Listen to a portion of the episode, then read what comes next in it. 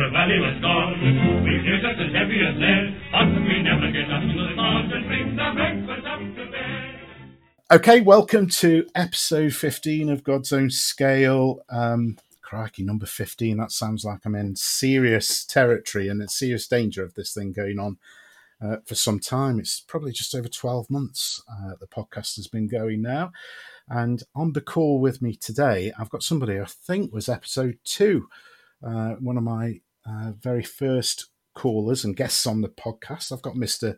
Peter Riley back with me. Hi, Peter. How are you? Hello, I'm fine, fine. A, a lot has gone past uh, since we last spoke, hasn't it? I would say. If you could have had a crystal, if you could have had a crystal ball, Peter, Yeah. to say that the world be would have gone through what it has in the last twelve months, I think you could have made yourself a million, couldn't you? Well, on, uh, if, if you could only predict it, I mean, that would be the thing, wasn't it? You know, worldwide pandemics and, and what else?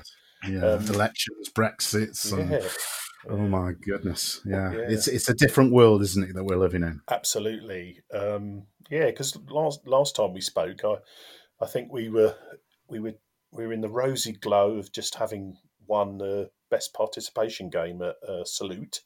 Yes, and uh, so that sort of seems to have set us off on a bit of a path. I mean, we've done a few upgrades to the website, the the Wargamer Collection Calculator website, and and, and then sort of this all hit. I know it's yeah. I mean, everything and every plan has, has just been thrown to the wind, hasn't it? And and, Yeah. and blown away, to be honest. But it looks like, and we'll touch. I'll, I'm going to touch a little bit of wood next to me. It looks like we're just coming through the other side of it, and um, let's keep our fingers crossed that next year the show season will get back underway and we can meet up again. Um, so, just referring back then, there you've just mentioned uh, War Games. Colle- War game is it War Gamer collection? um, I think we've changed it. Uh, Dave made me change it to War Games Collection Calculator. and I think we might be dropping the War Games at some point, but Oh, you know, okay. who knows? Marketing is a strange world. It, it is. It is. Uh, but just for uh, anybody that uh, isn't aware of what that is, Peter, do you want to just give us a quick rundown on on what you're talking about? Okay, well, Wargamer Collection Calculator was really our attempt to get uh, prices for people's uh, collections um, so they could put realistic prices on their figures and their collections. And so part of that was about trying to find insurance. So, how do you insure your your collections against loss or damage or, or whatever? Um, so we decided to put up a, a calculator on the website where you could put your collection in and you can get a valuation of your uh, wargaming figures so that you could present that to an insurer and say, I'd like to insure these as part of my you know, housing insur- house insurance or, or whatever insurance you wanted. So that's how Collection Calculator was born.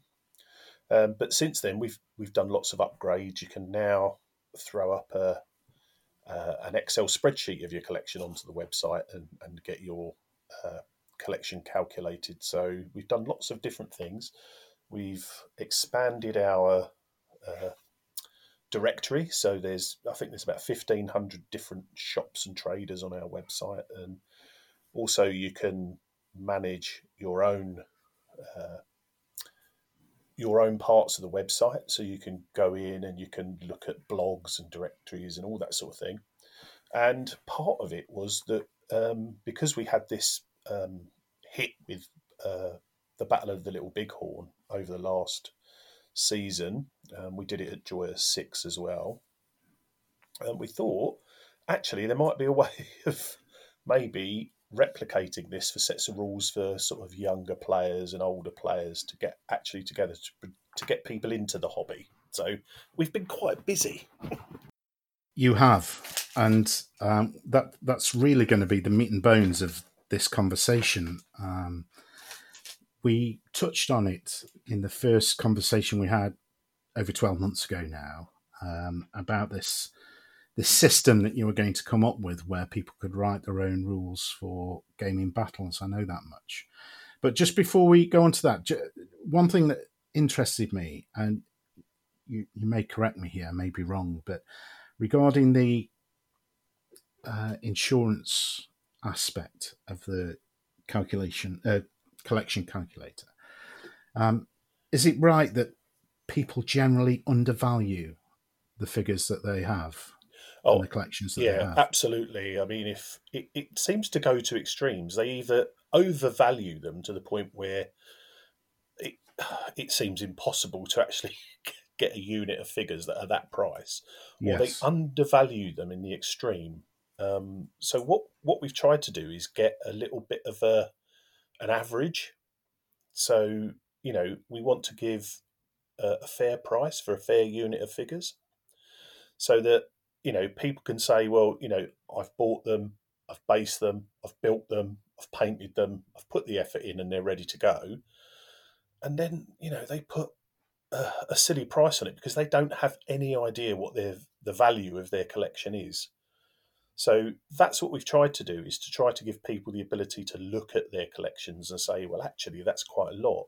And we did have a lot of people early on saying to us, well, you know, that's all good, but I don't want my wife or my partner finding out what what I've actually spent and what they're actually worth. Yeah. And, and one guy even said, he said, I'm, I'm not sure I want my wife to know how much more my collection's worth because if I die, it's going to be sold straight away. So Yeah. ev- even to that extent, you know, that people are concerned. And, and I think that's a part of our wargaming community, isn't it? We're a bit Yes. mistrustful of those those parts of the hobby where we've been spending money and painting and putting all the effort in.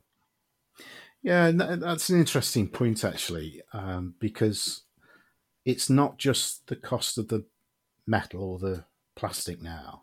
Um, there's that time and effort that you've put in, and how much value that that adds to the cost of that initial figure. So, one pound, twenty-eight mil figure that you buy off uh, whichever company. Once you've put your time and effort into preparing that and painting it and varnish it, and then putting a base on it or whatever. The uh, there's got to be some added value there, hasn't there? That perhaps some of us don't appreciate. Well, I think, you know, if you were going for a job, you'd expect a rate per hour, wouldn't you? Yeah. My, my idea is why should that be free to somebody buying your figures off you? Yes. And, you know, there's a rate for the job, isn't there? In, in the same way, there's a rate for producing a unit of painted figures ready for the war game. Yeah, and uh, uh, there's been quite a, a spat going on uh, online actually uh, over the last few days about the value of that paint uh, for a commission painter. Yeah. How much value you put on that? Because uh, if you look at, uh, I don't know what the um, national uh, wage minimum wage is at the moment, but let's say somewhere close to ten pounds an hour, and it takes somebody two hours to paint a 28 mil figure. How many of us are willing to pay 20 pound for that figure? yeah. And, you know, there is a reasonable calculation that says, you know, if you can get up like a factory process and you can do all these things, you know, at a Yes. premium, yeah. you know, then you're going to have to pay for, for a premium price. Or, or yes. like you and I, spend most of your life learning how to paint and Yes. produce figures and Yeah. and get a reasonable return for that. I think the best advice I was ever given around painting figures, or I- I ever heard given, it wasn't directly to me. It's by Duncan McFarlane, the old editor of um, War Games Illustrated, Yeah. who said, um, "Paint ten thousand figures, and your ten thousand and first figure should be all right." That sounds about right, doesn't it? yeah, it does. There's no, there's no easy way. No. You've just got to put the hours in. Yeah. You've got to Um, put the. Yeah, I mean, you know, I mean, I went to six mil because I wanted lots of figures on the table, but they still have to be painted, prepared, and Yes. and you know the amount of love and care you put into them. And, Yeah. You know, you should be rewarded for that. That's my view, anyway. Yes. Well, I shall subscribe to that view. Uh, the uh, the website itself um, is that is that a subscription site? Is, is there a fee for this service? No, no, it's completely free. You just sign up and you, and you use it. Um, the thing we're trying to do at the moment is we're trying. We've we've got a a friend who works in insurance, and we're trying to get uh, an insu- like a specialist insurance for war gamers. Um, the thing, the only thing is, is there's not a. We've got we've got about nearly two thousand people on the website, but that's worldwide.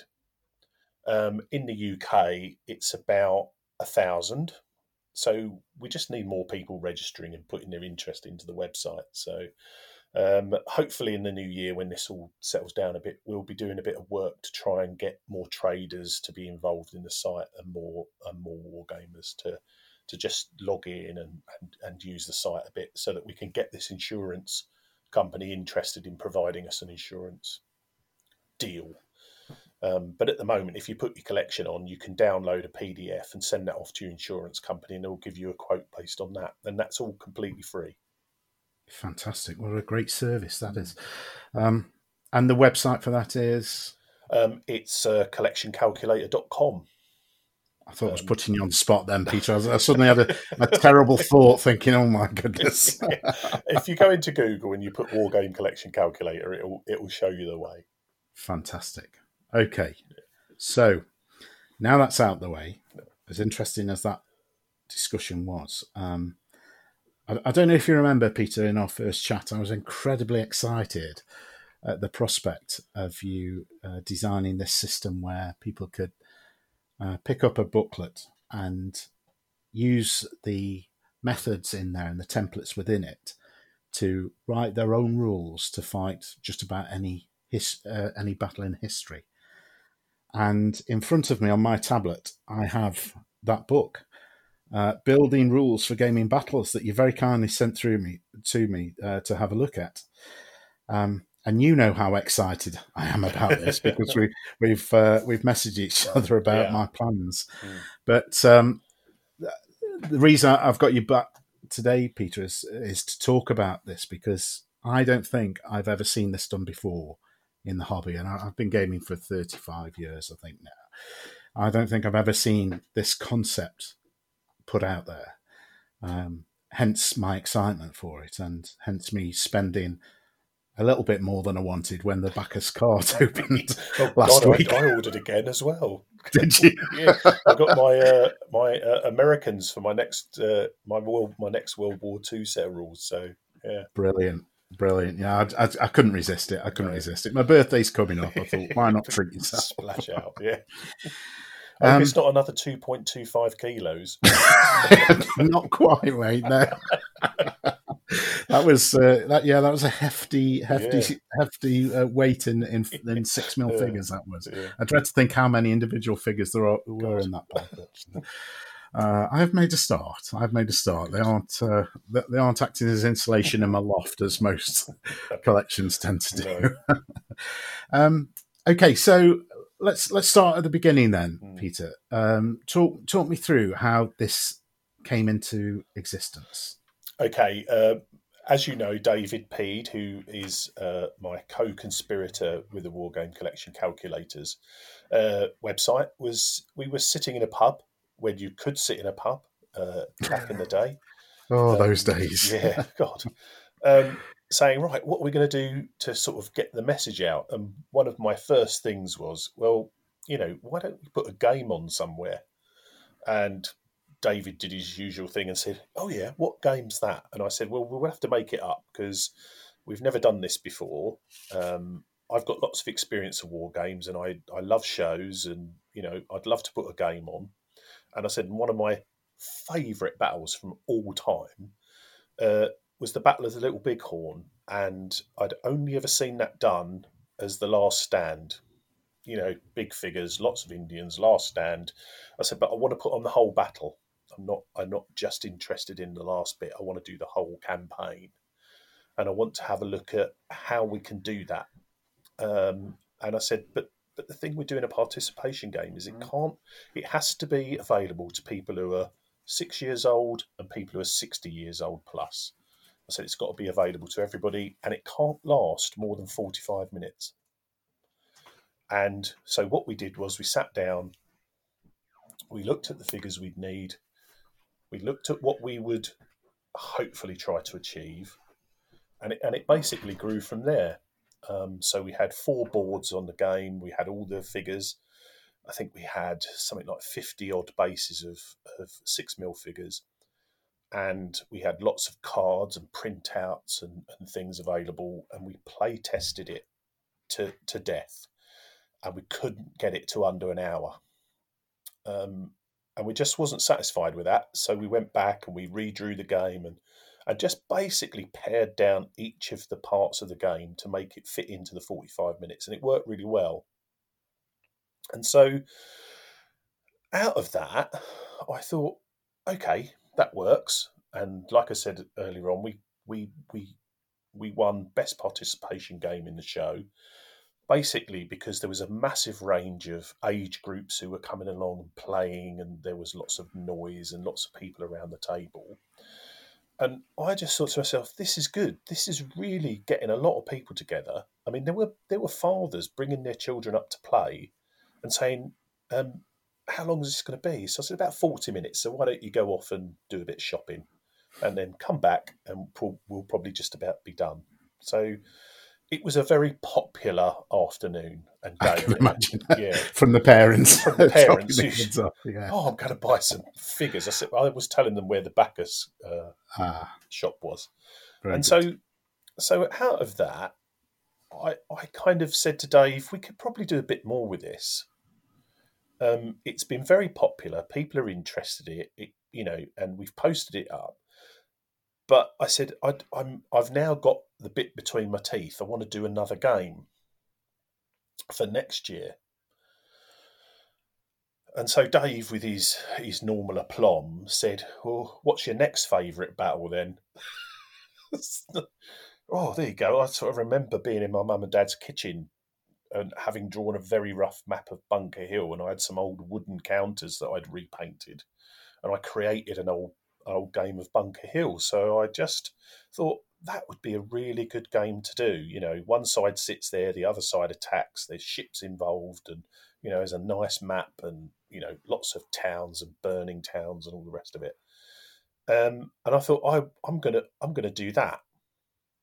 Um, and that's really where I thought, well, if I was to write down the process that I used for the Little Bighorn game and just put in a series of steps, uh, a series of checks and pluses, and templates and approaches that make a game uh, accessible and simple and above all playable then maybe if I wrote the building rules for gaming battles whilst I was writing the Bunker Hill rules, then that would be a really good test of a design process that people could use to create battles. Um, I'm not I'm not one for massive complication. You know, I know that some people are very stuck on scales and ranges and you know simulations whereas i think wargaming is about painting figures putting on a game and having fun. Um, so that that was the that was the whole thing behind building rules for gaming battles. So i started basically writing i think it was back in november i said i think i said to you i wanted something out by christmas.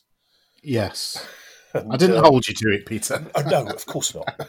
but I thought I'm not going to let Sean down. Good.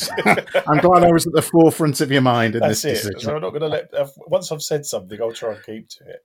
Yeah. Um, so I started the process of, of, of, I suppose, writing a set of rules. But the rules are about writing rules for games.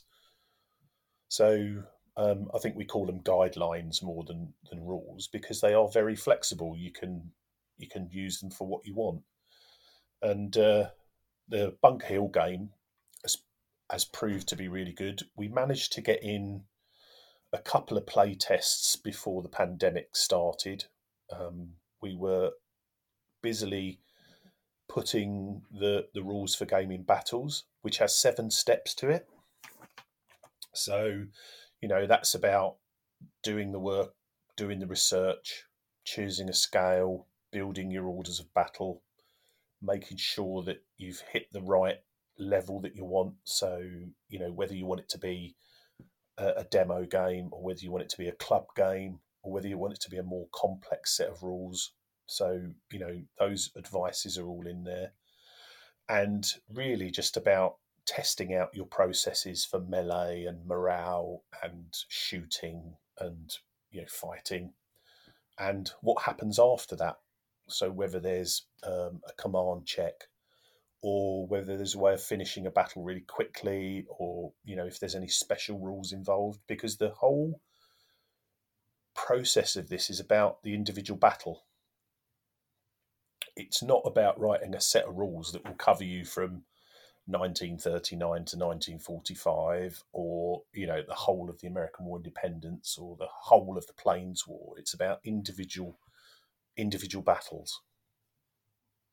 And that's really where where it's aimed at. So somebody can pick up the book they can have a look at it and they can say, right, this is my favourite time period, this is my favourite battle, I'm going to recreate that in a game. So, what we're hoping for is people like yourself will take that and they'll want to build a game, they'll want to base it on a battle, and they'll want to play that.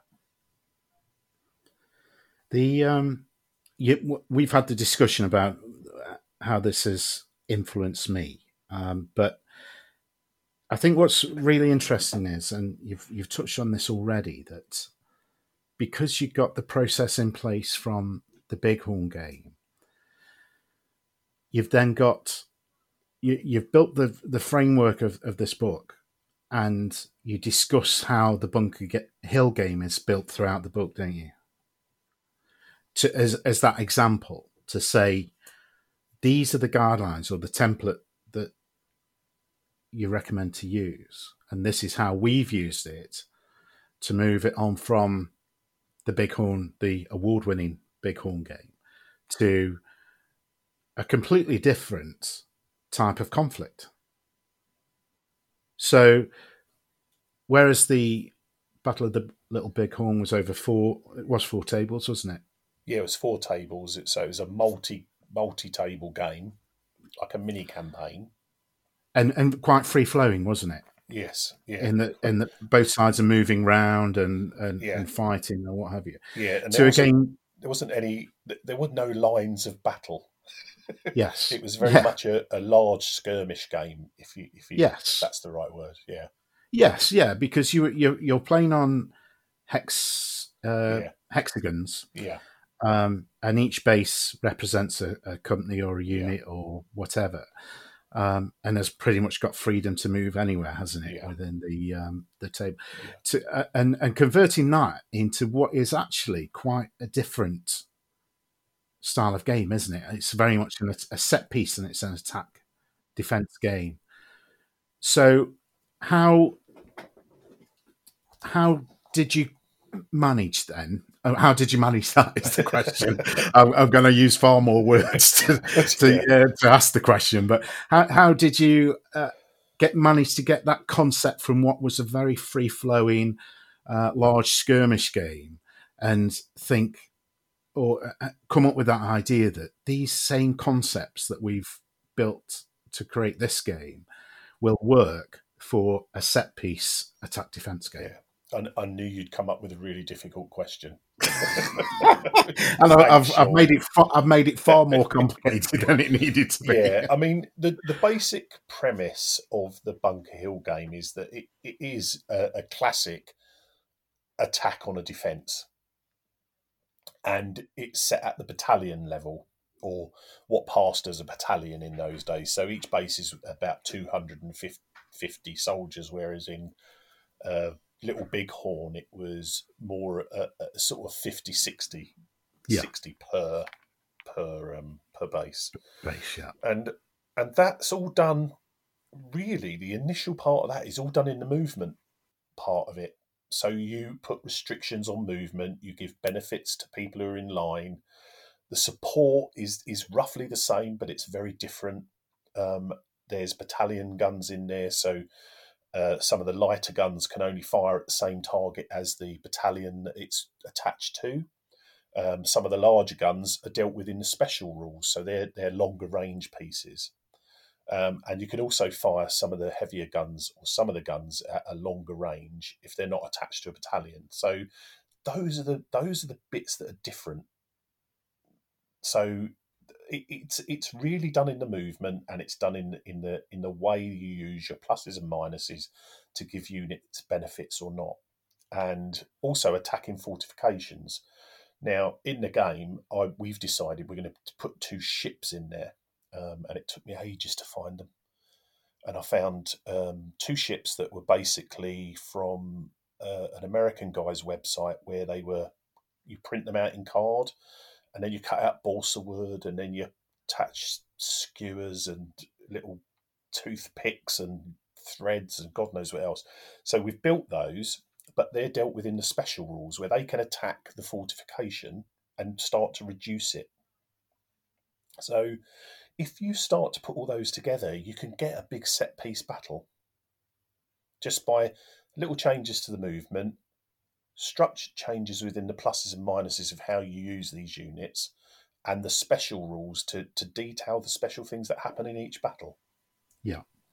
And I think for me, and I've I've read this thoroughly over the last week or so. For me, that is, and don't blush at this uh, Peter, but I think this is a little that's a little bit of the genius of this, in that you've got those seven steps that you you described, um, but at any point along those seven steps, there's room for that bit of creativity to come up with something that's a little bit different, a little bit of a twist, and um, recreates and or you you can build to recreate an iconic piece of that particular battle because you're not you're not looking at the whole war or you're not looking at the 18th century as a whole we're looking at one particular battle that's got a particular set of circumstances and i remember you talking about worrying whether you'd be able to track down any ships when we last spoke That's right. and yeah. and it, it sounds like you've been quite successful in that but Yeah. to be able be able to inc- include uh, offshore naval and a naval component where um, it's not game wrecking, but the fact Yeah. that uh, they will erode the defences on the hill. Yeah. And I can never remember, and I've read this a couple of times now, whether it's Bunker Hill or Breeds Hill, which is the actual hill they're on. But is it Breeds Hill they're actually Yeah. on? Yeah. But we don't know why it's called Bunker Hill yet. No, That's the one, isn't it? Yeah. Um, but it, it, the the ships there re- erode the uh, earthworks, don't they?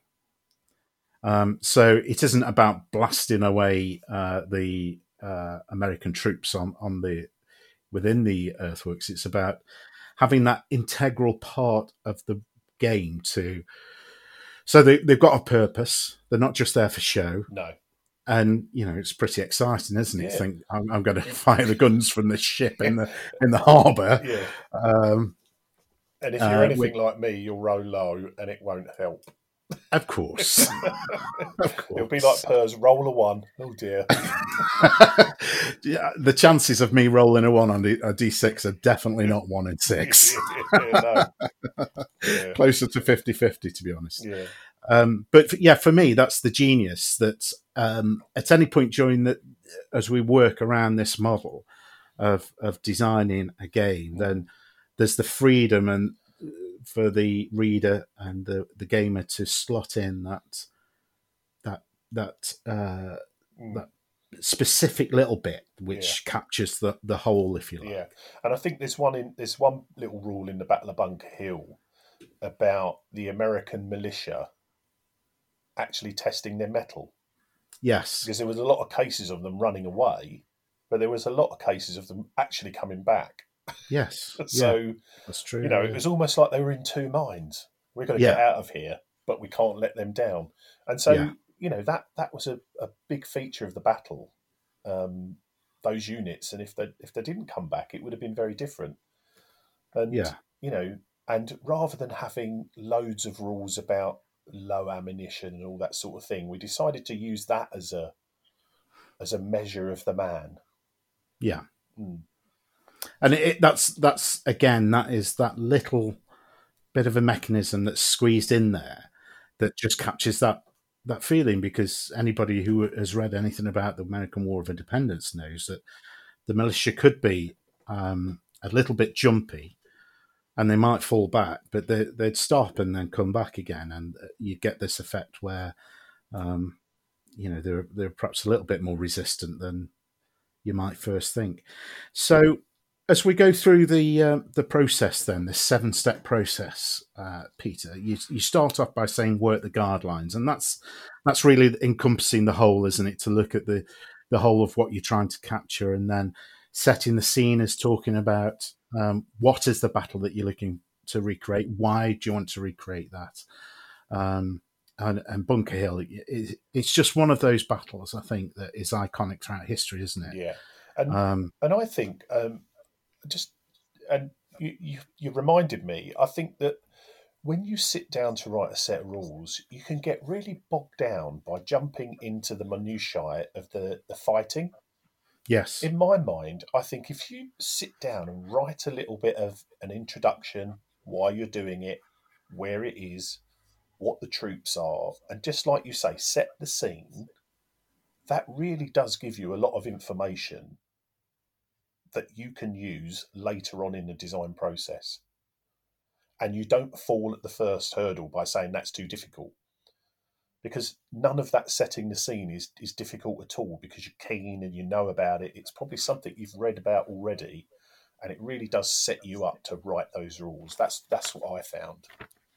And I'm finding that myself because um, I may have given the game away when I, I called it uh, my top secret operation Rorke's Drift or Dork's Drift, I think I called it, just to keep it top secret. Yeah. Um, but we we've discussed online, haven't we, about how this has inspired me to to mm. use this system yeah.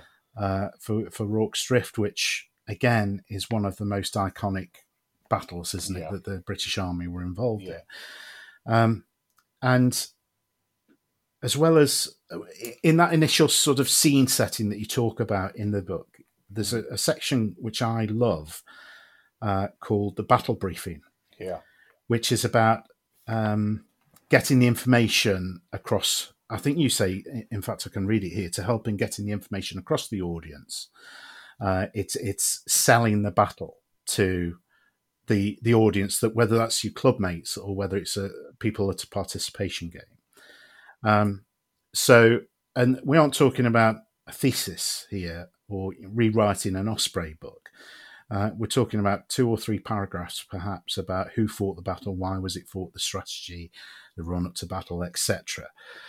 Um, and you're you're perfectly correct. For me, as somebody who's read this with fresh eyes, and I appreciate you've probably read this countless times. so times you, yeah. yeah, you're fed up to the back teeth of it.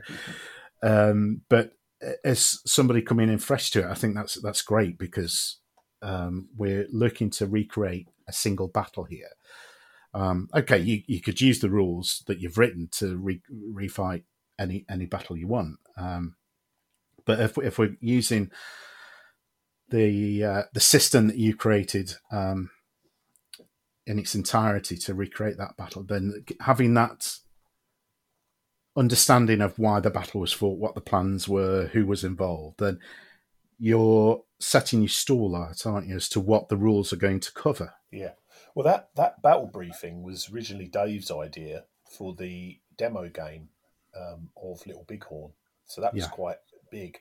But it's interesting, when I was writing the Cropredy Bridge set, 16, 1644, um, I didn't know that the parliamentarian commander and all these generals fell through the floor of a, an inn the night before. Okay. They all ended up in the basement. Really? Yeah. I didn't know that. Yeah. I know I can imagine why they were a bit off colour on the day. Yes. Not yeah. thinking straight. And it's had they been quaffing the ale, had they? Well, it, it's really weird because that's that sort of thing affects the battle the following day, doesn't it? Yeah, and, yeah, absolutely. You know, yeah. I didn't know about that was brilliant. No, no, no. but it, it's those little bits, isn't it, that you can put into this briefing, which creates that bit of interest, isn't it, and and perhaps uh, stirs the imagination uh, to think about it. So from that bit, we then go on to I think we go on to the terrain and, and looking at how your board is going to look. Now, um, the Bighorn game and the um, Bunker Hill game, you've based on hexons. Yeah, Uh, sorry, he- hexagons, which are hexagons from- hexons created from- by Kallistra. that's right. Yeah, Yes, yeah, and there's a very good reason for that, isn't there? yeah. I mean, we basically we didn't want the rules to be so overwhelming that people needed to keep referring to them. So we thought if we keep the movement to one or two hexes, people will remember that. Um, and it it's amazing how much not measuring cuts down on time. And that that is really what we found. That the time saved by using hexes is is is just fantastic. And there's no arguments over distance. And in a participation game in particular, where you're looking to aim for that 45 minute slot, then I, guess you're, you're you're winning back 10, 15 minutes Yes, easily, easily. Yeah. where people aren't messing about or worrying about whether they've moved 10 centimeters or 9 centimeters. Yeah.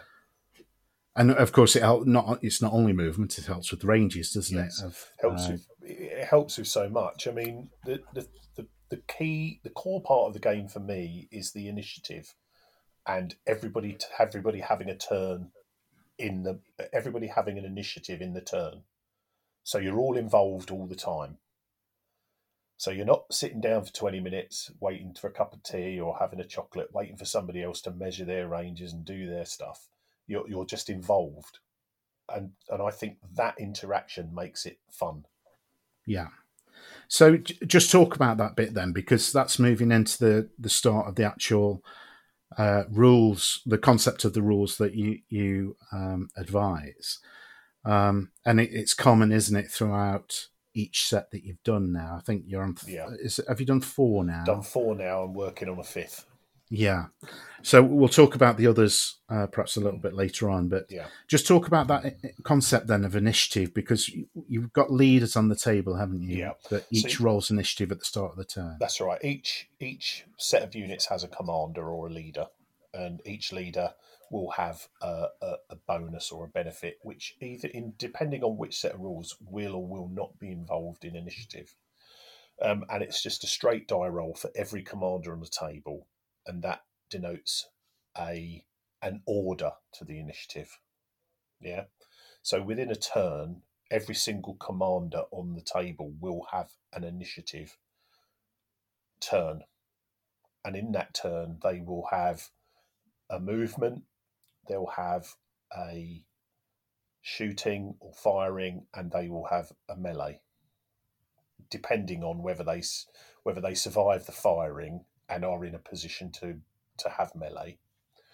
And after that, they will apply all of the results of that that game turn to their various targets or themselves.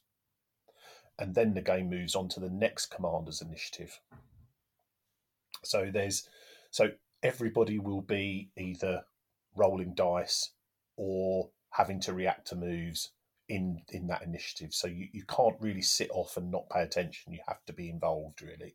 And that was the thing about the participation game that I think was the best thing to us. People didn't play the game where they weren't doing anything. They were always involved in the game, and that worked really well.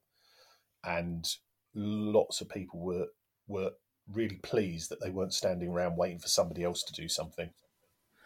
And I think, and that comes into the um, the method of shooting and combat that you've come up with, mm. in that it's an opposed roll. So Yeah. the opponent is always involved, aren't they, throughout that that sequence? So as you say, they're not getting bored, or particularly if you've got five or six people around at Yeah, a participation game table. yeah, If one player is is spending ten minutes on their turn, and the other five players have got nothing to do and no interaction or no agency in what's going on, then you've got. I suspect you're going to lose their interest. yeah. And Whereas, sorry, sorry, and they're having to watch what's happening because it may be Yeah. that they get an opportunity based on somebody else's initiative results. Yes, yeah, and I think one of the other points that you stress is that because you're really zooming into one aspect of a particular conflict, so you're looking at one battle, you can rate the commanders on how they performed on the day. Yes, absolutely. So you you you Stonewall Jackson Yeah. might have been the best general the Confederates had, but would have had an off day at some point. Yeah. I think it was in the Peninsula campaign he wasn't very good. yeah. Um, but at Chancellorsville, he was brilliant. So, yes, yeah, yeah, Yeah. Well, he wasn't so good on day two, I don't think. No. no. He's obviously shot his bolt then. Yeah. on the rest now. Uh, but you, you build that into the design of the game Yeah. you're allowed to reflect how well that real life commander performed on the day. Yeah. And again, this is, this is down to the gamer's own agency, isn't it? That they can interpret how that commander did, and it, it- you know if they're a, if they're a um, Cornwallis fanboy, then they can give whatever plus they want to Well, exactly. to that yeah. general, can't they? Yeah. Um, but if the, if they're looking to reinterpret this battle to their own uh, idea of how that went, then they will uh, adjust the leaders' bonuses, which affect the initiative, and a couple of other bits and pieces um, specific to that battle and that day in, in particular. Which, which I think creates that. Um, as we just said, Jackson wasn't always the best general, hmm. was he? It- he, it he would have had, gives he would have had that off day. But also, it gives you the ability to actually reflect the day of battle. You know, we all know about Napoleon. He was brilliant, but at certain times he wasn't. And you know, in some games, that's that's not reflected. It, well, it can't be because it covers such a span of time. Whereas if we're looking at gaming individual battles, then you know you can actually hone into what happened on that day and reflect that through these guidelines. And and that's the thing we were that's the thing we were trying to do. You know you can you can build these games and you can reuse these troops but you just have to do a different battle. You know change some of the parameters. Make sure that you're getting the flavor of the day. So that initiative sequence and the commanders are really the core, aren't they, Mm. yeah of building this game? Um, and when we're when we're talking about this initiative sequence and the the turn sequence, again, it's not completely prescriptive, is it? You say that in the rules, I think. Mm. I think you say for you the first time you run through it, follow the guidelines yeah as we've set them down, um, and and see what you come up with. But absolutely, whoever ends up buying this book from you, and no doubt thousands of gamers out there across the world will be crossed buying. yeah, well, no doubt having heard this interview, I'm sure they will. thank you well, I, I, I really hope so, and I mean that generally. Um, but it's it's in the gamers' hands, isn't it, as to how Yeah. they interpret and use this as a framework. You aren't being prescriptive, are you, as to no each set sequence of events? No, I mean, I, I don't.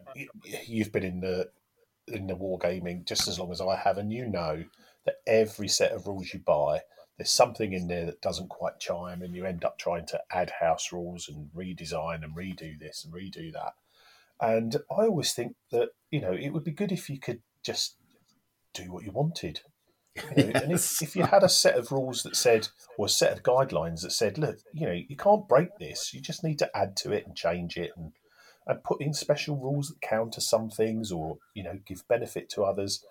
Then you can do that. You know, you can add in in the sequence in the turn sequence. You can add. You know, I think I've done that where I've added a morale step. You know, and I've added a command step as well for the whole force, because you know in some games, after a few rounds, people lose cohesion, panic sets in. You know, you might need a morale check for a, a particular army that that they need to pass every time they play because they've lost a lot of their best troops, and you can do that. Yeah, yeah, and that that's in the in the wargamer's gift, isn't it? The person Yes. who buys this book, it's in Yeah. their gift to do Yeah. that. And uh, that, I was touching on that earlier about this creativity that the Mm. gamer can put into it. Yeah, So if they've got a you know really fantastic idea about something that could slip into this template that you've given, yeah, then it, th- there's room absolutely there for them to Yeah. do that. Um, just going through uh, the the book in sequence, what I, I really like as well, and there's lots that I like within it, is um, the the shooting and the melee systems Yeah. are very similar. So Yeah. very easy. So what that means is that people, as soon as you've learnt one, then you know the other, Exactly. Yeah. which speeds things up. But what Yeah. I really like is the bit where you explain the uh, the fire opposed dice roll, where you explain the modifiers for long range, short range supporting bases Yeah. and say why that's in there. And what that for me, as a, somebody who's read this fresh, is it's, it gets inside your mind as to why you've done this, why Yeah. you've given this bonus or this negative. So that that puts uh, the reader in, inside your head as to what your ideas are, Yeah. and then if the reader has got perhaps a little different, a bit of a different perspective on that, then they can perhaps flip it round or or change it a little bit. Well, exactly. I mean, you know, we all- we all have our different ways of doing stuff, but at the end of the day, you know, we're trying to give you the tools to replicate what you want to replicate. And if you take that table and you say, "Well, I I don't agree with that, so I want to change it," you can then use that template to write down why you've changed it. So, so if people ask you about it on the day or at your club, you can say, "This is why I did that." You know, and I and I did the same with the melee as well because my you know, my I thought that shooting and melee are the same things. They just happen at different times, and they happen in a different way. So if you survive, if you you know, if you survive the shooting rounds, then you know you can go into melee. And I think at the in the battle of the Little Bighorn, you actually get the choice choice of staying or running. Because it's a skirmish game, you know, you, and people can run away from a from a fight.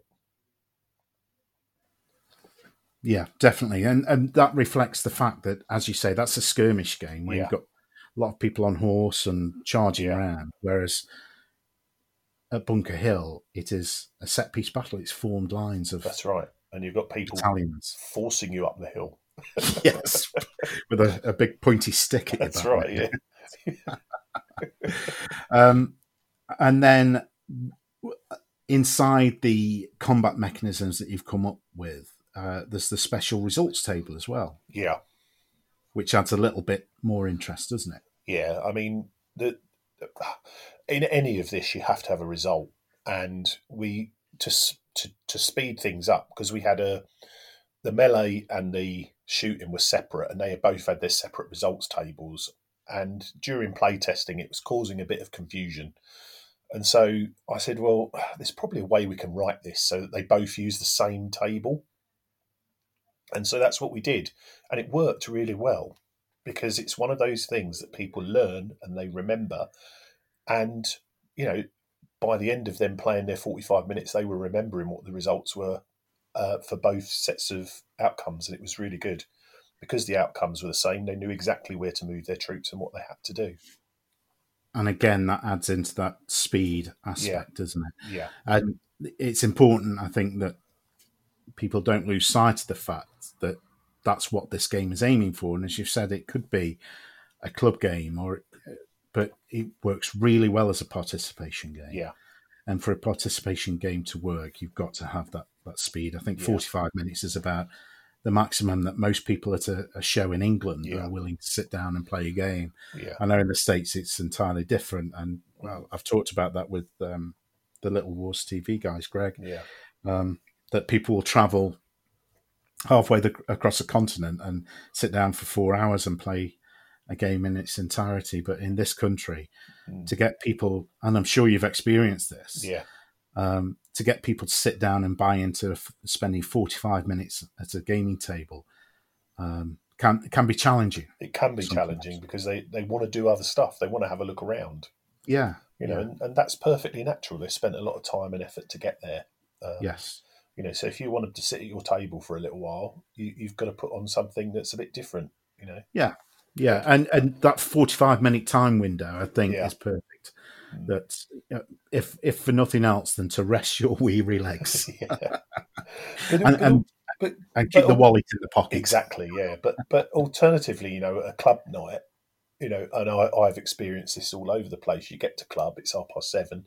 Time you set up, it's sort of quarter past eight, and then you're getting your cup of tea and you're having a chat and, and all the rest of it, and you don't have loads of time. No, No, a couple of couple of hours, two and a half yeah, hours. a couple of sometimes. hours. So you know, you could have a couple of games of this, or you could write your rules to suit suit a club night. If if it's anything like my club night, Peter, it's uh, we'd play the game once and then just sit talking. Talking about what we wanted to change. yeah, exactly. yeah.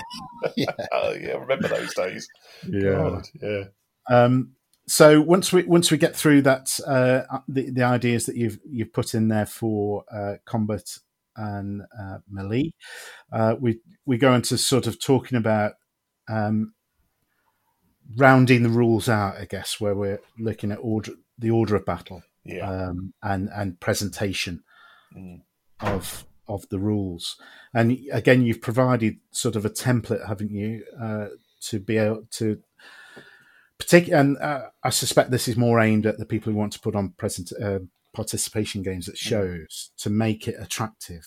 Yeah. Because if you've just photocopied a couple of sides of A4 and it's just blank text, well, it's okay, but how many people are going to be attracted to that? Whereas I, I well remember the first time I saw your little bighorn game, and the presentation of it is eye catching and draws people in. It's a bit like Moss to a Flame, isn't it? Yeah, I mean, we had the battle briefing done in a in a separate booklet. We had the rules in a separate booklet. We did the cards um, for all of the commanders and all of the uh, the American Indian uh, commanders, and we had lots of you know. Um, I think we had cards for when your leaders got wounded or killed. Um, you know, and it, it looked really good. We spent a lot of time thinking, you know, even if people didn't want to play, they could still take stuff away with them, and I think that worked really well. And so And how- I think doing that to a to a standard for us has really worked. And how many times did somebody ask you how much the rules were? About five or six times uh, when we were at Salute, said, well, "No, you can Yeah. have them." How much do these cost? Oh, they're, they're free. You can take them away with you. It was people just didn't believe you. no. well, it's free. Yeah, There's, a catch. You're mad. it's got to be a catch. Yeah, but yeah, I think uh, for if if somebody buys this book with a, a view to putting on a, um, a participation game, I think the template and the ideas that you've put within this section towards the back is Mm. great because you, you you give that advice, don't you, Yeah. and say how are you going to make this thing. yeah, and, I- and I think it comes to that sort of thing. We had banners. We we got a couple of banners done because I I got to a point where I thought I I, I wanted people to see us before they actually came up to the table. Yeah, because sometimes you you look at the table and you think, "Oh, I don't know what this is for. I don't know what this is about. Yes, And you know, having a banner that says it's yeah, it's the Battle of the Little Bighorn, it kind of just sends a message. And I think that you know, I think those banners cost us about seventy quid. I think, which Right. is quite a lot, but getting Yeah. years worth of use out of it, it's quite good.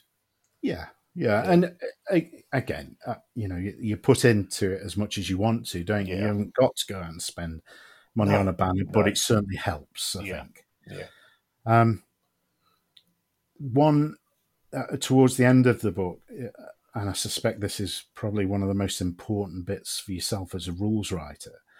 You talk about playtesting and how important playtesting is uh, to getting the feel of the game, the pace of the game, and the, the the little bits of the rules right. So, just talk us through the the playtesting aspect. Um, well, I was luckily enough. I've got this amateur group of people who know nothing about war games, who know a lot now, who come around and help paint figures and they help play test rules and they set up the game and they they ask really weird questions. you know, and and it, it's absolutely true. Sometimes you go, what? I don't know why I wrote that. Yeah, That doesn't work. I'm gonna have to. I, I, I literally filled up two sides of A4 the first time we we wrote the Battle of the Little Bighorn, and started putting in little little little changes that just change the emphasis of certain rules and certain bits and pieces of the rules. It's, really important to get that done.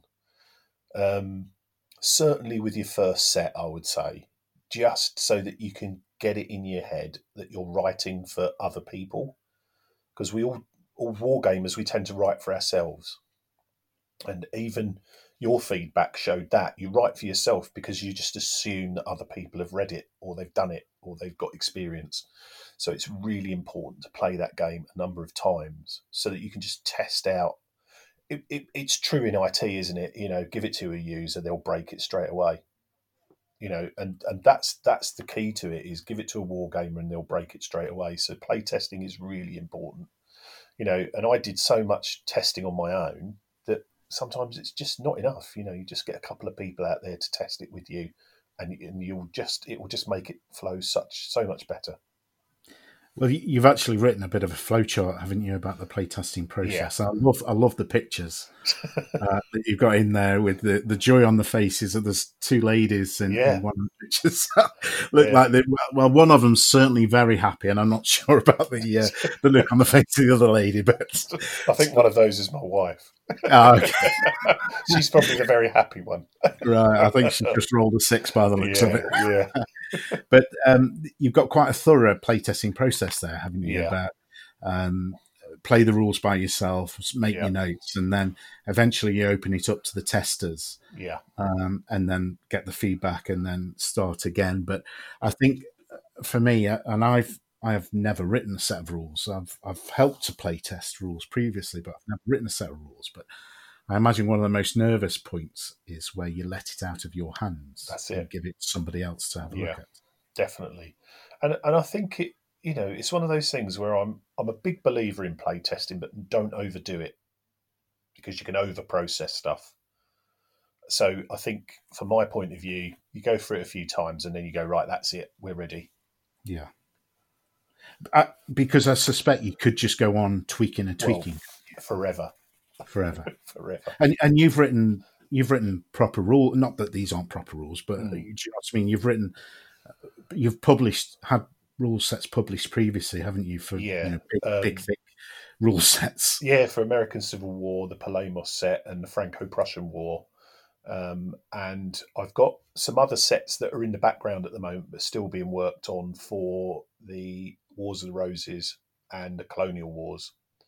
So yeah, lots of experience of doing that, and you know, just making sh- um, making sure you're prepared for the forum is a really big thing. I've found, especially with the American Civil War set, because um, they had a, a, a really a, a, good, what I thought was a good flow, but some people just couldn't get their heads around it because they wanted to control everything. And so if you were a, a, a war gamer that was used to having everything under your control and doing everything you wanted to do when you were doing it, then it, it probably it took a lot of explaining.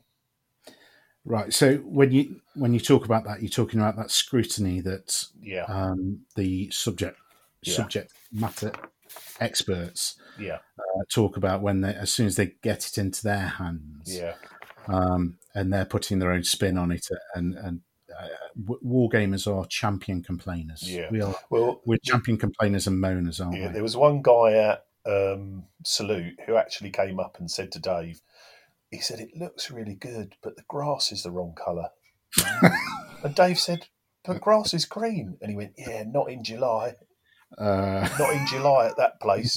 you oh, think, okay. oh dear. There's only so much we can do. There is, there is. Yeah, yeah, yeah. you can please some of the people some of the time. Yeah, not all of the people any of the time, really. Right, there you go. not in wargaming, you can't. No, no, exactly, exactly. But it, it was it was a good piece of feedback.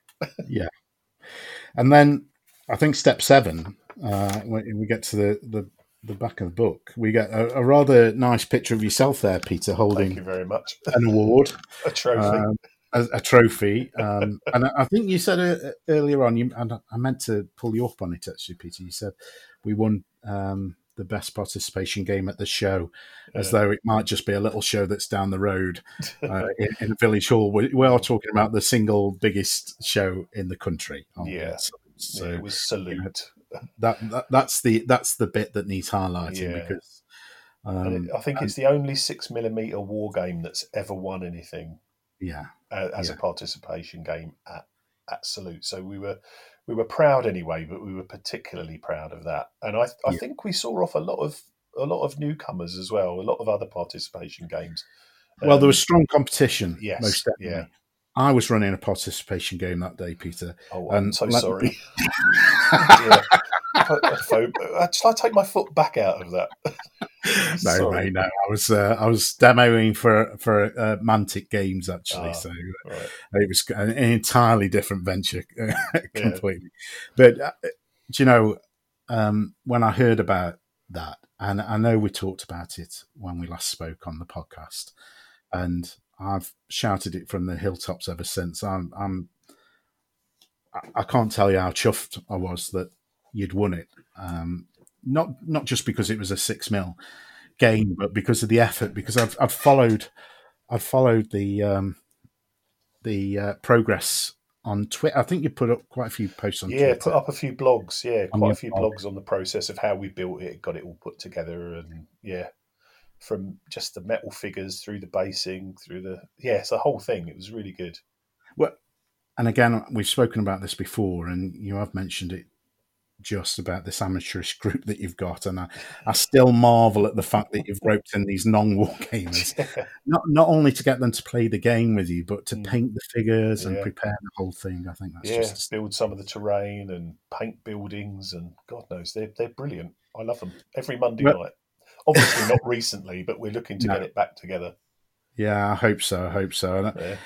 you know that, that part of that is why I was so chuffed about it because it's just such a unique take, and um, I will forever take off my hat to you, um, Peter, for that. So, um, essentially, that that's that's the book, isn't it? That's Yeah. the that's what the concept you're selling, and Yeah. I'll go back to the earlier comment that I've never heard of this before. I, I don't think this has ever been done before, where somebody has put together um, some ideas and concepts and templates to sell to somebody to be able to create their own game. And as I've mentioned a couple of times already, this has inspired me, somebody who's never written a set of rules before um, or thought about building a participation game, uh, to do so for Rorke's Drift. So, um, first of all, do you think Rorke's Drift is a good subject? I, I think it's excellent. I mean, some of the email stuff we've we've sent around, I think you've taken a very different. You've used the guidelines in a very different approach, which I think is fantastic.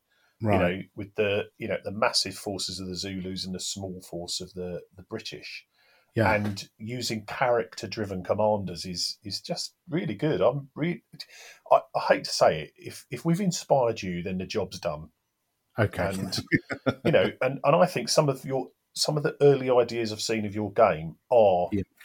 really, really good.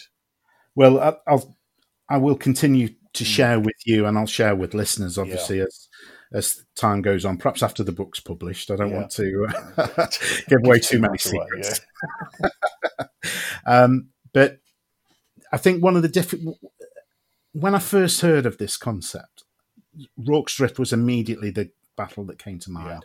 It's a it's a I don't know any war game that has never seen Zulu. Yeah, Uh, okay, it plays um, it plays a bit loose with history, but we most war game. I don't know one war game that doesn't like the film Zulu. yeah, Never mind anybody that hasn't seen it, but yeah, um, so therefore it's always been a, a, battle that I've always wanted to try and recreate. But it's that asymmetrical side of it yeah, that I think is the challenge, isn't it? And yeah, you have essentially got a static defense okay a, um, a very small static defense Mm. against a very overwhelming number of aggressors but it's it's that bit about trying to how how do you work the concepts that you've built into this game into a into a battle where you've got 150 against four Yeah. around about 4000 troops but yeah.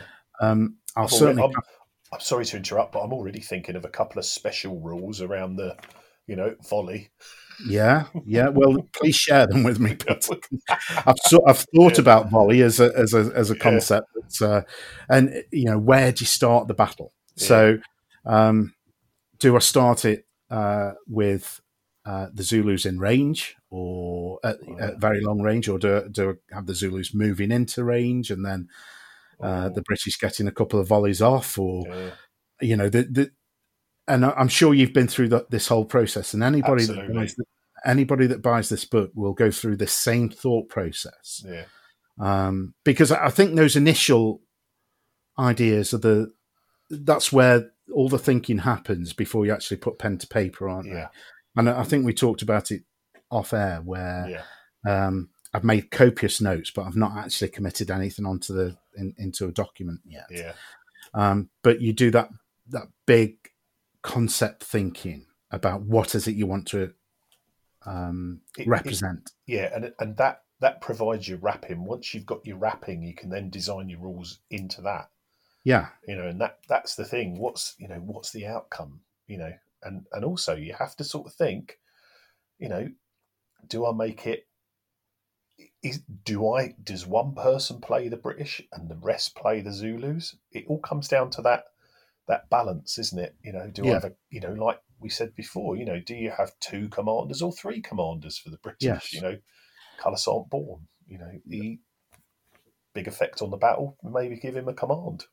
Yeah, and that wasn't so. And we've we've spoke about this over email, but it was my initial concept was that you'd have one British player as Chard, one British player as Bromhead, and then hopefully two or three play, people as the Zulu.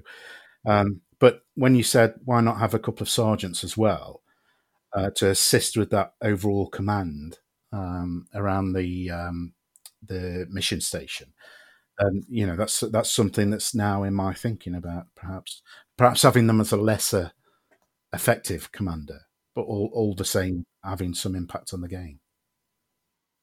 So um, the yeah the it's very early stages, but I'm very excited because I've I've ordered the figures. Um, I'm probably going to have a little play around with just with a few counters and, and what have you to push around just to get the concept because I'm probably I'm probably not going to go the hexagon route, um, which goes against a little bit about that speed element. But initially, this is going to be a game for the club um, where we'll have that extra time. But also, I you've think- got a nicely tight, tightly defined space, haven't you? Yes. So yeah, you know maybe the hexes are not needed. possibly, but uh, I think although I won't be using hexes, I'll be using measuring sticks. So hopefully there'll be no tape measures involved. So, um, so for long range fire, I think within the rules we talk about two hexes. Um, so I'll just have a measuring stick that's 20 centimeters, which is roughly the length of two hexes. And then short range will be one hex, uh, 10 centimeters, just to try and keep that easy where you can just pick up a stick, put it down on the table and still have, and because it's, it'll be rather similar to the little bighorn in that it'll be almost a skirmish, a a large skirmish action. So there's no need for formation changes or wheeling or anything. So hopefully the the movement will be relatively easy, uh, the firing will be easy, uh, and the fighting will be easy. But Yeah, I'm making it sound really easy. by that time. I'm really looking forward to it now. yeah, yeah. Yeah. Well, Peter, you'll you'll certainly be the first to see any uh, any version of it that uh, I send out. And Yeah, um, just to, speaking about that, actually, you talk about publishing uh, any rules that people come up with yeah, or Yeah. assist them to publish. yeah. We're more than happy to help. Um, I think that's the thing. You know, we're more than happy to to help people get realise their vision, if you like. Um, I think it's important that you know. I think every wargamer should publish a set of rules during their time, um, and hopefully this will this will help to assist. Um, I always wanted to build a tank game, and then you know, Too Fat Lord Lardies brought out their excellent tank game. So I had to build mine around platoons of tanks rather than individual tanks. So fire and move armor um, is already done, so um, that will be available. Um, which is again a, a big change and a big shift that really stretched the guidelines um, in the game uh, in the building rules for gaming battles. But then I'd gone back to doing Cropredy Bridge, um, which again is going back to that multiple board sort of mini campaign for the English Civil War, which was again a, quite a challenge, really. But I really enjoyed writing them, so hopefully people will like those as well. So my idea is to get a battle that I like from a lot of periods to show people how those guidelines can be used in different periods. Yeah, and again, you've been very gracious to send me through um, copies of those. And the Cropredy Bridge one, uh, the English Civil War, is another favourite period of mine, and that is just for me a wonderful um, concept that you've gone for this mini campaign again, similar to the Little Bighorn. You're Yeah. on multiple tables, where each table can have an influence on the next one along. Um, and if ever you get that out to a um, public showing, Peter, I'm, I'd, I'd love to have a go at that. Uh, yeah, so- that, that's the one that's going to f- that we're going to do that following Bunker Hill. So hopefully, if we can get Bunker Hill out on the table this year, yeah. then Cropredy Bridge will be the following year. So will that be the plan for Joy of Six when it takes place next year? Now, Yeah, next year is Bunker Hill. Um, hopefully, we'll get that on the table for then. Um, now that I've actually built the ships, that's the main big point done.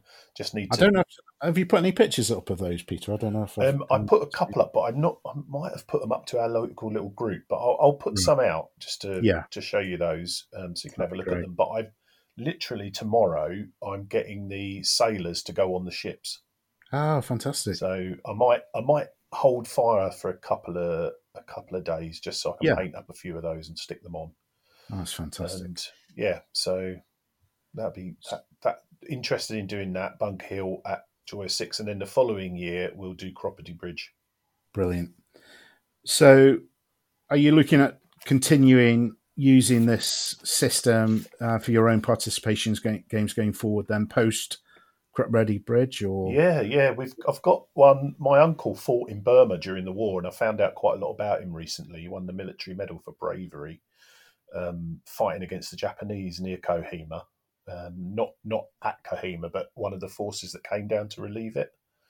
Um, and I got really into sort of you know small unit action. So I'm going to do a fire and move infantry. So all based around platoons and then I think at some point in the future, somebody will make me do fire and move armor and infantry. it's the natural progression. It's the natural progression. So yeah, there's still lots to do. I'm I'm really keen, and if if this all this all lifts off, then we're going to put a forum up on the site so we can answer questions and Yeah. and manage people's inquiries. So we'll see. So big changes coming up. Yeah, good. Yeah, I'm really looking forward to it. So let's talk about timelines then, Peter. We've we've spoke uh, for getting on for an hour, maybe just over an hour now, about this fantastic book that I've got on my tablet in front of me, uh, building rules for gaming battles. What's the what's the timeline for listeners to get hold of it? Okay, well, that's all been. They, they've all been.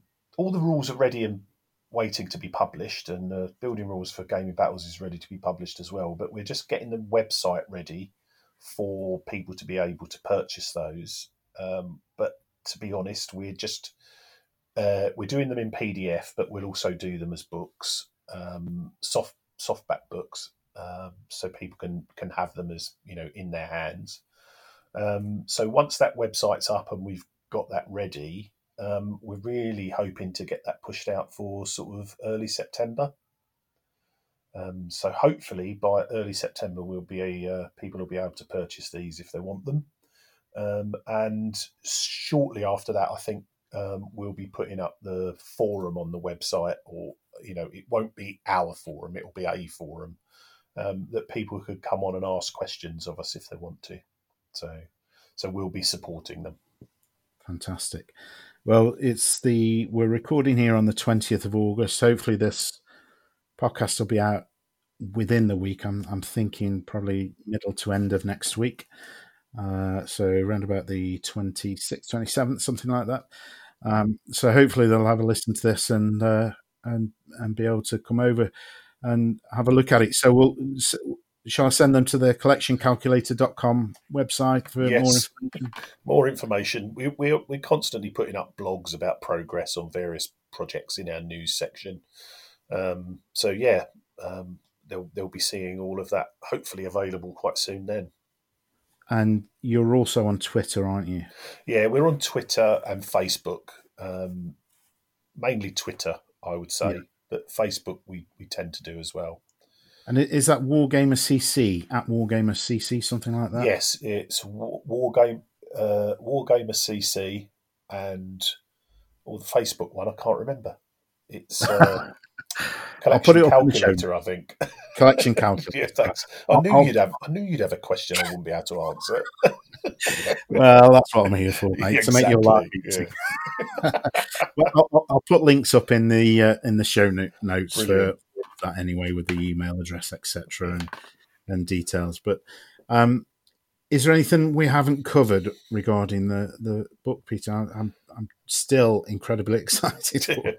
No, I think I think we've I think we've um, we've covered that. I I I think that's all ready. Say it's all ready to go. It's just sort of bar the shouting, really. So I think we've got a, a couple of little changes that you fed back to us to make, and then then it's ready to go. So Well, I mean, literally was a couple of little things. It was oh nothing. yeah, yeah, yeah. Yeah, But it mean, was still it was- still rele- still relevant. yeah, yeah, and uh, it's probably that just that fresh pair of eyes. Yeah, yeah, I know if you read a document a thousand times, then Yeah. uh, it's you can send out anything into the world, and uh, somebody reading it for the first time will pick up Yeah. a, a missed full stop or something. And I suppose the one thing I can say is I really hope people are as keen as you are about them. I, I, I tell you that sort of feedback sort of makes it all worthwhile, Sean. So thank you, thank you for that. no, no, I mean it, it is absolutely genuine. This isn't a. Uh, this isn't a paid ad- advertisement. It's, No. it's absolutely from a fan based uh, um, angle. Get my words out in a minute. Um, I, I just love the concept, and having seen uh, the Little Bighorn game, and then read through this book along with the uh, Cropredy Bridge and Bunker Hill, and I'm completely sold on it because it, it just feeds into everything that I like about gaming. And again, we aren't talking about a, a game here or designing a game that counts every rivet and every bullet. Um, that's that's not what this is about. This is about, as you said right at the start, about getting some figures on the table and having a fun game in a period that you enjoy and recreating a battle that you love. Um, and this, following the guidelines in this book, absolutely allows you to do that. So, uh, absolutely hats off to you, Peter, and the team uh, for the work that you've done around it. Because um, I shall be shouting it from the rooftops, as I've said a couple of times. I will be uh, p- uh, plugging this wherever I can. Well, from the team and I, thank you very much for that, Sean. It's been No. great talking to you as well. I mean, it's it's nice to actually sit down and talk war gamings for for over an hour. Who, who who knew that two war gamers could just waste an hour? Yeah, who knew that we could just chunter on? exactly, exactly. Uh, thanks to you, uh, Peter, for giving up your time again. And uh, you are now in a very select group of people who've appeared on the podcast twice. Oh, thank you very much. I think there's only three people now who've uh, appeared twice. Mm. Um, I don't know if you remember. There's there's two rules though for every appearance, and again, I, I keep saying I will give my guests uh, fair notice and fair warning about this. there's two rules. What the first rule is a very simple one: is that you agree to come back on again, Yes, of course. which I'm sure you will do. Yeah. uh, and hopefully we'll catch up face to face. At some point, whether it's salute or at the joy of six, but Yeah. I'll, I'll look forward to that. Um, the second, though, is the God's Own Scale Virtual Library. Now, you did deposit a book there on your first visit. I can't quite remember what it was, to be honest. uh, that's, that's professionalism in podcasting for you. Um, but I, I do insist that every guest, whether or not it's the first visit or the tenth, uh, deposits a, a book on the shelves of the God's Own Scale Virtual Library, and it has to be uh, military history or wargaming related. okay. It can't be the latest Jilly Cooper book. okay. as, as good as that might, unless there's a wargaming element in there. I don't know. Yeah. Jilly Cooper may have moved on. But uh, uh, have you got something for me, Peter? I'm ranting, I'm rambling on a little bit here, hoping that you might pull something off Giving the me shelf. time to think. Yes. And I've got to say, it's got to be something other than building rules for gaming battles. Yeah. Well, um, I'm into that. Uh, I, I tell you what, I've I've gone back and reread The Good Shepherd, which the film Greyhound is based on. The new Oh, okay. Tom the Hanks Tom film. Yeah. And I must say, it is absolutely excellent. Right. Okay. So Excellent. for, for Should me, it's the Good? Shepherd from the guy who wrote all the Hornblower books, CSS Forester. Oh, really? I didn't know that. Yeah, he wrote a book about the Second World War, uh, and it's about a convoy just travelling from America to England. And it's a very compelling book, I must say. Lots of trigonometry, Oh, crikey. I but don't let that put you off. All right. All right. as long as you promise that I, Yeah. it won't blow my brain. yes, Uh, that w- that shall take pride of place uh, on the God's Own Scale virtual library shelf. Thank you for that. The Good Shepherd by C.S. Forester. Peter, once again, I'm going to thank you uh, for your time, and it, that that has been fascinating chat.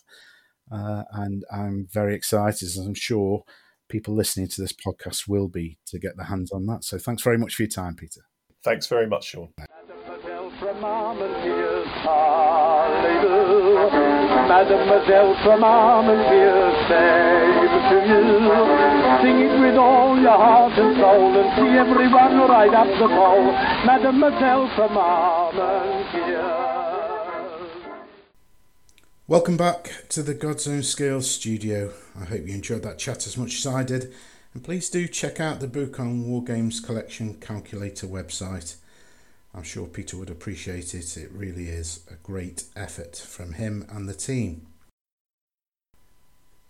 Apologies, it was slightly later than planned, but birthdays and decorating at home have eaten into my hobby time, so much so that I've got really little to report on my own hobby. Other than some canopy style woods inspired by the guys at Little Wars TV, I've used rubberized horsehair for mine, and for the cost of a new tub of cocktail sticks, they've cost me so far the grand total of £1, which is uh, good in anybody's money. Um, but, and I've been using materials I already had at home, such as flocks and paint, etc. Uh, I'll post some more pictures up as soon as possible to Twitter and to the blog. I did put up one or two uh, of the concept stage, but uh, the final versions, I'll uh, I'll make sure I get some pictures up. I've really enjoyed doing them. Uh, they look quite good actually. Um, in hobby news, I got to say I was really pleased to see Sally and Paul from the wonderful Kallistra Miniatures and hosts of the Hammerhead Show at Newark Showground announced that they were going to go full steam ahead in planning for the Hammerhead Show next year on the 6th of March 2021. I think this sends out a really positive message to the community, and we can all hope that in six months' time that things will have settled down to the point where we can once again return to shows in a physical form, as opposed to the virtual shows we've had to resort to this year. Hammerhead is a fantastic show, real emphasis on participation games, inclusion, involvement. So, uh, right up my street, to be honest. And if the show goes ahead, I shall certainly be there. And who knows, I may be able to do some roving reporting uh, from the show, which obviously I'll uh, I'll put up onto the podcast. Uh, regarding the virtual shows, quick shout out to Mike Whitaker, former uh, co-host of Meeples and Miniatures, and his own podcast. Uh, I think it's called The Miller's Tale, which is a great podcast. And Mike, if you're listening, I really hope you get behind the mic soon and get some more content content out there. Really enjoy listening to you on there. Uh, but he's the chair of the club that runs the Hereward show in early September, which went online this year. Uh, and it was a really great effort, I thought, with some great videos, including an English Civil War battle report. Uh, there was a chat with Harry Sidebottom and Rich Clarke about historical gaming and using uh, story in games. And also a panel discussing the question that's on everyone's lips is historical gaming dying out? Ooh, there's a big one. Well, for my money, I don't think it is, for what it's worth. But I'm not sure I'm seeing the younger generation coming through into histor- historical hobby that we've had previously. I don't know, this might just be my perspective. It's anecdotal, I've got no evidence uh, to support that at all. It's, it's just how I feel. Certainly within my own club, there's very few people uh, below the age of 30 interested in historical gaming. Um, generally, they are into the fantasy and science fiction t- style games. Um, I just don't think there's that many youngsters coming through, and whether they're enough to sustain the hobby going forward, I don't know.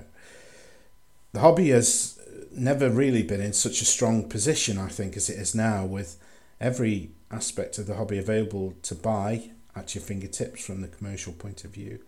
The commercial side seems stronger than ever, with more manufacturers putting out more and more figures in every scale, uh, terrain, 3D printing, uh, gaming mats, this this sort of thing. Uh, but they will need the next generation of gamers to come along and buy their products uh, once the older grognard generation have uh, have passed on. Uh, so recruitment and retention are incredibly vital. Little Wars TV I've just posted a video uh, with some ideas in this vein, so as ever, do go and check them out. I'm sure most of the listeners to this podcast already do. And speaking of Little Wars TV, episode 17 is already recorded and 90% edited. And that's a chat with Greg and Steve from Little Wars about the future of their YouTube channel. As I record this, it's the 10th of September, so expect to see that episode dropping into your favourite podcast app within the next 7 to 10 days. Thanks once again to my Patreon supporters. I've now renamed you as the Patriots. Their support is humbling as they trust me to produce this podcast from my kitchen two, maybe three times a month. And they really do help to keep the lights on. If you wish to help to keep the lights on, please do consider joining my Patreon campaign if you enjoy what I'm doing. I'll put a link up in the show notes. Uh, there'll also be a link up on the YouTube channel uh, where this podcast is also available. Also available on Spotify now as well. Uh, but uh, the direct link is patreon.com forward slash God's Own Scale. That'll take you straight to the campaign and, and show you what's going on there with uh, one or two uh, blog posts from me and who knows a live stream or two in the future maybe a Q&A with uh, patrons, sorry, patriots. Um, but uh, it's in early stages, but being developed and hopefully will be a useful resource to anybody who joins up. Oh, uh, one more thing, sorry, I nearly forgot then. Uh, one more thing, I wanted to give a shout out to a new company to me called Geek Villain Wargaming Specialists. Now, I've got one or two things on offer if you go to their website, which is geekvillain.co.uk.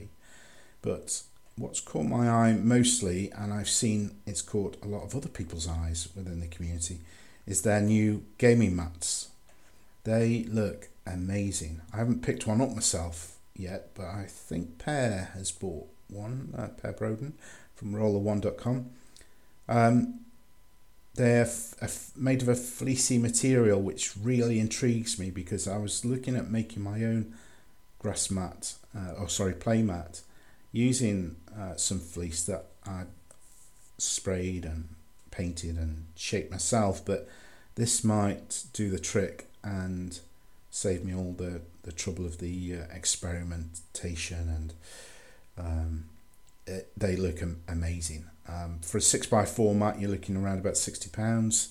Uh, they've got, oh crikey, uh, lots of designs, let's say, on their website. So do check them out. Um, really friendly on Twitter as well. They've got an active presence on Twitter. So uh, if you're on Twitter as well, do uh, hit them up and give them a shout out. So that's Geek Villain at uh, and the the website geekvillain.co.uk. Okay, that's all for now. Thanks for listening.